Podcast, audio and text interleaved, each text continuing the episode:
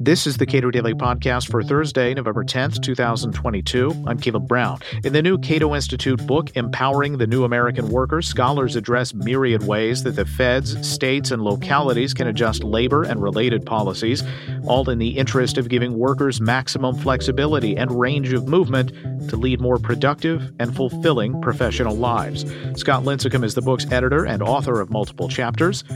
Many of the book's chapters are available today at cato.org. The pandemic presented sort of unprecedented challenges, at least with a whole lot of uh, what we would otherwise take for granted, which is the rate at which unemployment increases or decreases. Uh, the degree to which uh, state governments are encouraged to perhaps loosen a whole bunch of restrictions all at once in order to accommodate a lot of new workplace arrangements. So uh, I'm sure I'm leaving a whole bunch out. So so how has life changed for average workers in the last two and a half years?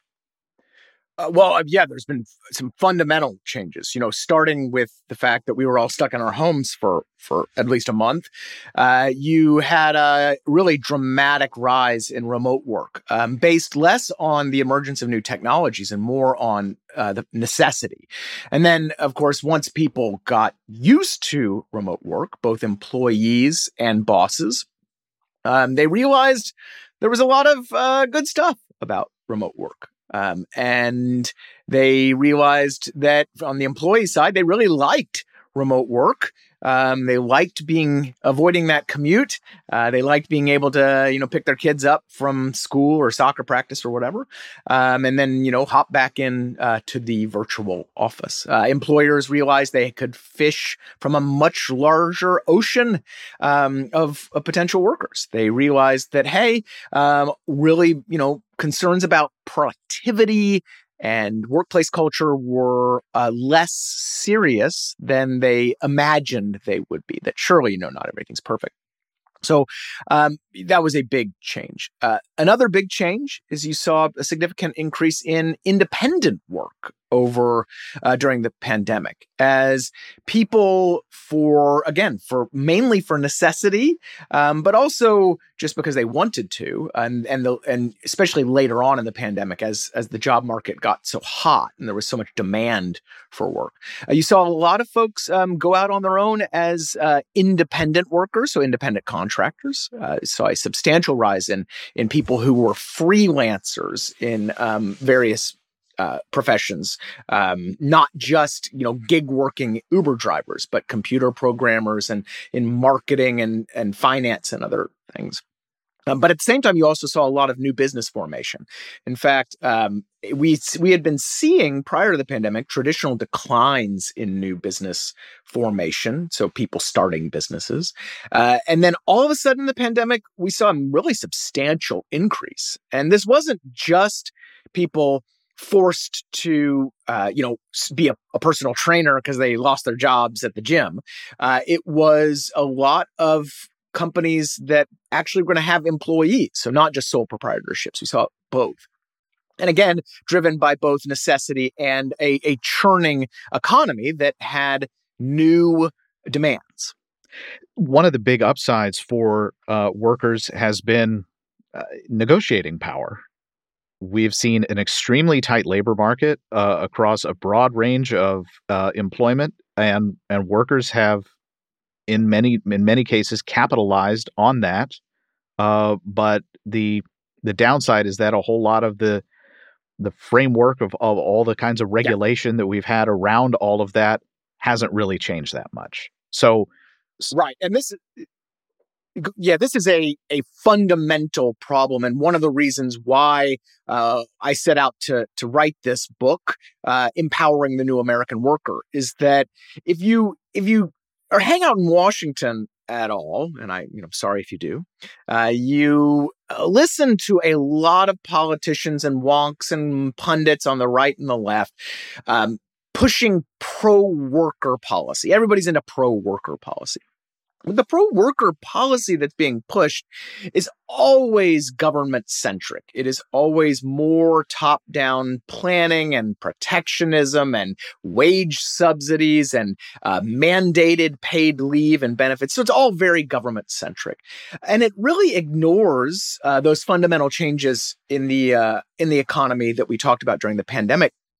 But also, really importantly, it ignores uh, all of the existing policies out there on things like occupational licensing and housing regulation and childcare, healthcare, welfare, uh, gig work, tariffs and trade policy, even criminal justice that uh, have been shown in study after study to depress Americans' wages, to depress labor force participation, to uh, depress new business formation or economic mobility, whether from job to job or place to place.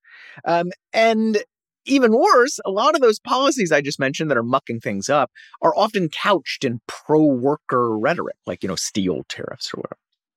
So uh, the policies tend to ignore all of that. Uh, and they also similarly ignore a lot of market based reforms that would improve all those things I just talked about real wages, mobility, and, and the rest.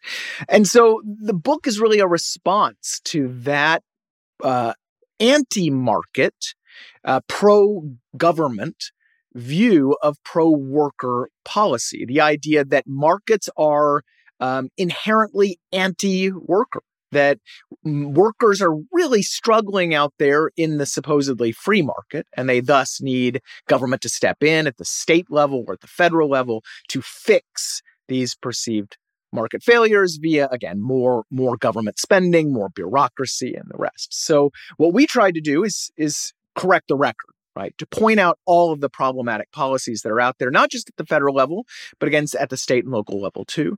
And then propose some uh, pragmatic market based solutions that have been repeatedly proven, uh, both in practice and in the academic literature, to produce really tangible, measurable benefits for the vast majority of the American workforce. This is sort of a soup to nuts uh, agenda for uh, yeah. reforming policy uh, in favor of worker flexibility, of life satisfaction for for workers yeah. and mobility um, among other things. So, um, give me a sense of what these chapters uh, look like and why why they were written. Sure. So uh, it really starts from the like you said, the understanding that Americans today, if you look at the polling and if you look at actual behaviors, uh, Americans really value flexibility. They value autonomy. Uh, they value, uh, or, and they need, I should say, mobility. That uh, in the last few decades, Americans haven't been changing jobs as much. They haven't been moving as much. And that uh, creates some harms for those workers their inability to get a raise by changing jobs or inability to escape a place that might not be doing so hot for whatever reason. Uh, and so what we tried to do again is, is look at, at really, like you said, a soup to nuts review of, of what's really going on out there. So I think a really classic example is in the housing space, right? So uh, housing regulations uh, through the form of you know zoning rules and permitting fees and the rest um, prevent workers from moving from a low growth area to a high growth area right? Uh, because housing prices become a, a, barrier a really legitimate barrier against that type of mobility. Um, at the same time it's not just about housing regulation though. You know there are we have tariffs on almost everything you need to build a house, which uh, raises the kind of baseline cost of a house anywhere uh, in the country. Uh, we have uh, regulations that prevent manufactured housing and new and innovative forms of housing. So all of that again uh, prevents workers from from moving from place to place or from simply you know owning a home and building wealth via that you know common vehicle. And and so uh, you know a pro worker policy looks at that housing situation and says okay what what are we going to do? Well we're going to uh, reform the zoning rules. We're going to reform tax policy at the federal level and the chapter really sets out to show where kind of the bodies are buried and then provide an agenda uh, for federal and state and local policymakers to make some really good improvements that will benefit again the, a, a lot of the American workforce. Um, but it's not just kind of that's kind of I think standard wonkery, right? Uh, one of the other chapters, though, I think looks at uh, an area that doesn't get a lot of coverage when we talk about labor markets, uh, and that is criminal justice. So, you know, studies show that uh, millions and millions of Americans have some form of criminal record, um, or uh, you know, whether it's an arrest or a conviction. Uh, there are millions of people who have you know felony convictions, and this actually tends to depress labor force participation, particularly among women. Uh, women are stigmatized by a criminal record, so they just stay out of the labor force. But it also uh, discourages moving from job to job. You can think about it. If you have a record uh, and that gets comes up in every job interview, you're probably going to be less uh, likely to want to move jobs. Uh, and we find that uh, it it has pretty pernicious effects for certain disadvantaged groups uh, in in society as well. You know, we worry about um, the young working aged males dropping out of the labor force. Well, we then we kind of ignore that a lot of that is, you know, due to a criminal record or people who are actually still in jail, uh, often for you know, non-violent offenses uh, or even worse, they have convictions that aren't even crimes anymore, you know, when it comes to like marijuana possession or whatever. So again, the chapter examines that problem uh, and how it's affecting American workers in the labor market and then proposes reforms uh, in things like expungement, automatic expungement of nonviolent uh, crimes uh, and convictions or immediate expunction expungement of an arrest record where you don't even actually get convicted. Uh, and then um, some of the usual criminal justice reforms related to say plea bargaining and other things. Again to to really improve the employment prospects of tens of millions uh, of Americans. And at a time when employers are scrambling to get and keep and reward and train and develop high output workers. Exactly. Uh, you know, in a time of persistent labor shortages, uh, these are the type, that's the type of reform that just makes a ton of sense. And current criminal justice policy, not labor policy, just makes it all a little harder, um, discouraging uh, the supply side, the labor supply, so the workers entering and staying in the labor market, and then also often discouraging employers from hiring. Uh, and again, we're not talking about people with you know murder convictions or whatever. It's it's about uh, minor uh, nonviolent crimes that could be even decades old that are having this depressive effect. You talked about tariffs uh, raising the price of housing, uh, but when it comes to criminal justice, when it comes to zoning or other kinds of housing regulation, that's overwhelmingly state and local. Yeah. Yeah. And that's, I think, another key point is one, the debate on pro worker policy is often really centralized, no pun intended, at the federal level. And it ignores how much of our lives are affected by state policy. You know, I think another really good example of this is childcare. You know, it's state and local regulations related to, for example, staff to child ratios or occupational licensing requirements. You know, now in DC, I think you have to have like a PhD or something, you know, to to take care of a three year old. Um, no, actually, I think it's like only a college degree. But anyway, you get the idea. And and those types of things again uh, have been shown repeatedly to have a really substantial inflationary effect on the price of childcare. So if you're a worker who has a young kid, you know, kids are great. We're very pro kid. Uh, you maybe aren't taking that job because you have to stay home with the child because you you can't afford $30,000 a year or whatever for childcare in Washington, D.C. Uh, even though you have an education, you want to be back in the workforce, uh, the, that's just an artificial impediment.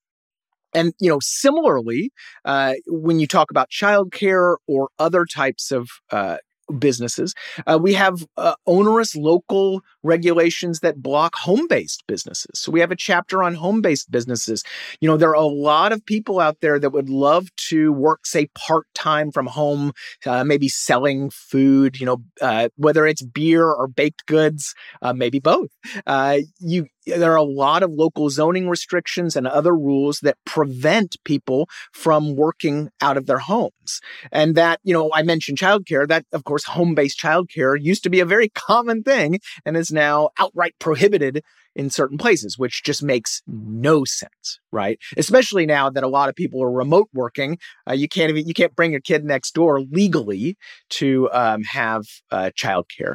So again, we look at those state and local issues as well and and look at the impediments to just letting workers live the lives they want to work, um, not uh, you know as kind of cogs in some sort of giant federal machine. And, and the upside here to uh, the the policy proposals that you lay out in empowering the new American worker is that they're not new spending programs overwhelmingly. Yeah. Whereas uh, somebody like Joe Biden or uh, various governors or city officials might say, "Hey, we need to encourage X, Y, and Z in our communities."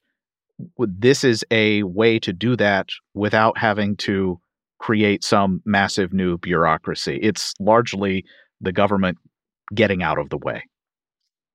Very much so. And and it's getting out of the way in very practical ways too. You know, we're not really out there just saying, "Oh, you got to abolish the Department of Education," but we're looking at uh, really uh, innovative and pragmatic ways to improve everybody's daily lives by mainly by getting government out of the way or in some cases just consolidating some of the programs that are already out there. You know you look at welfare or mandated benefits um, our, our entitlement system there are just so many different programs out there that are not only duplicative, but costly and inefficient and have all sorts of unintended consequences that almost inevitably come with government interventions in the market. And so sometimes it's just simply about, well, simplifying those things to improve, again, workers' daily lives. Over subsequent Cato Daily podcasts, we'll be drilling down into some of these uh, issues. Uh, but what is you know, what's the mo- you mentioned criminal justice, but I wonder if is that the most sort of uh, out of what might seem to be out of left field when you're talking about uh, pro worker policies? I think so. You know, in terms of a lot of the policies we talk about, you know, occupational licensing, for example, or home based businesses or um, healthcare we get into as well. I mean, all these things, you know, are commonly brought up in the pro worker context. So I think criminal justice is probably the one that is least discussed in terms of labor, the labor policy debate.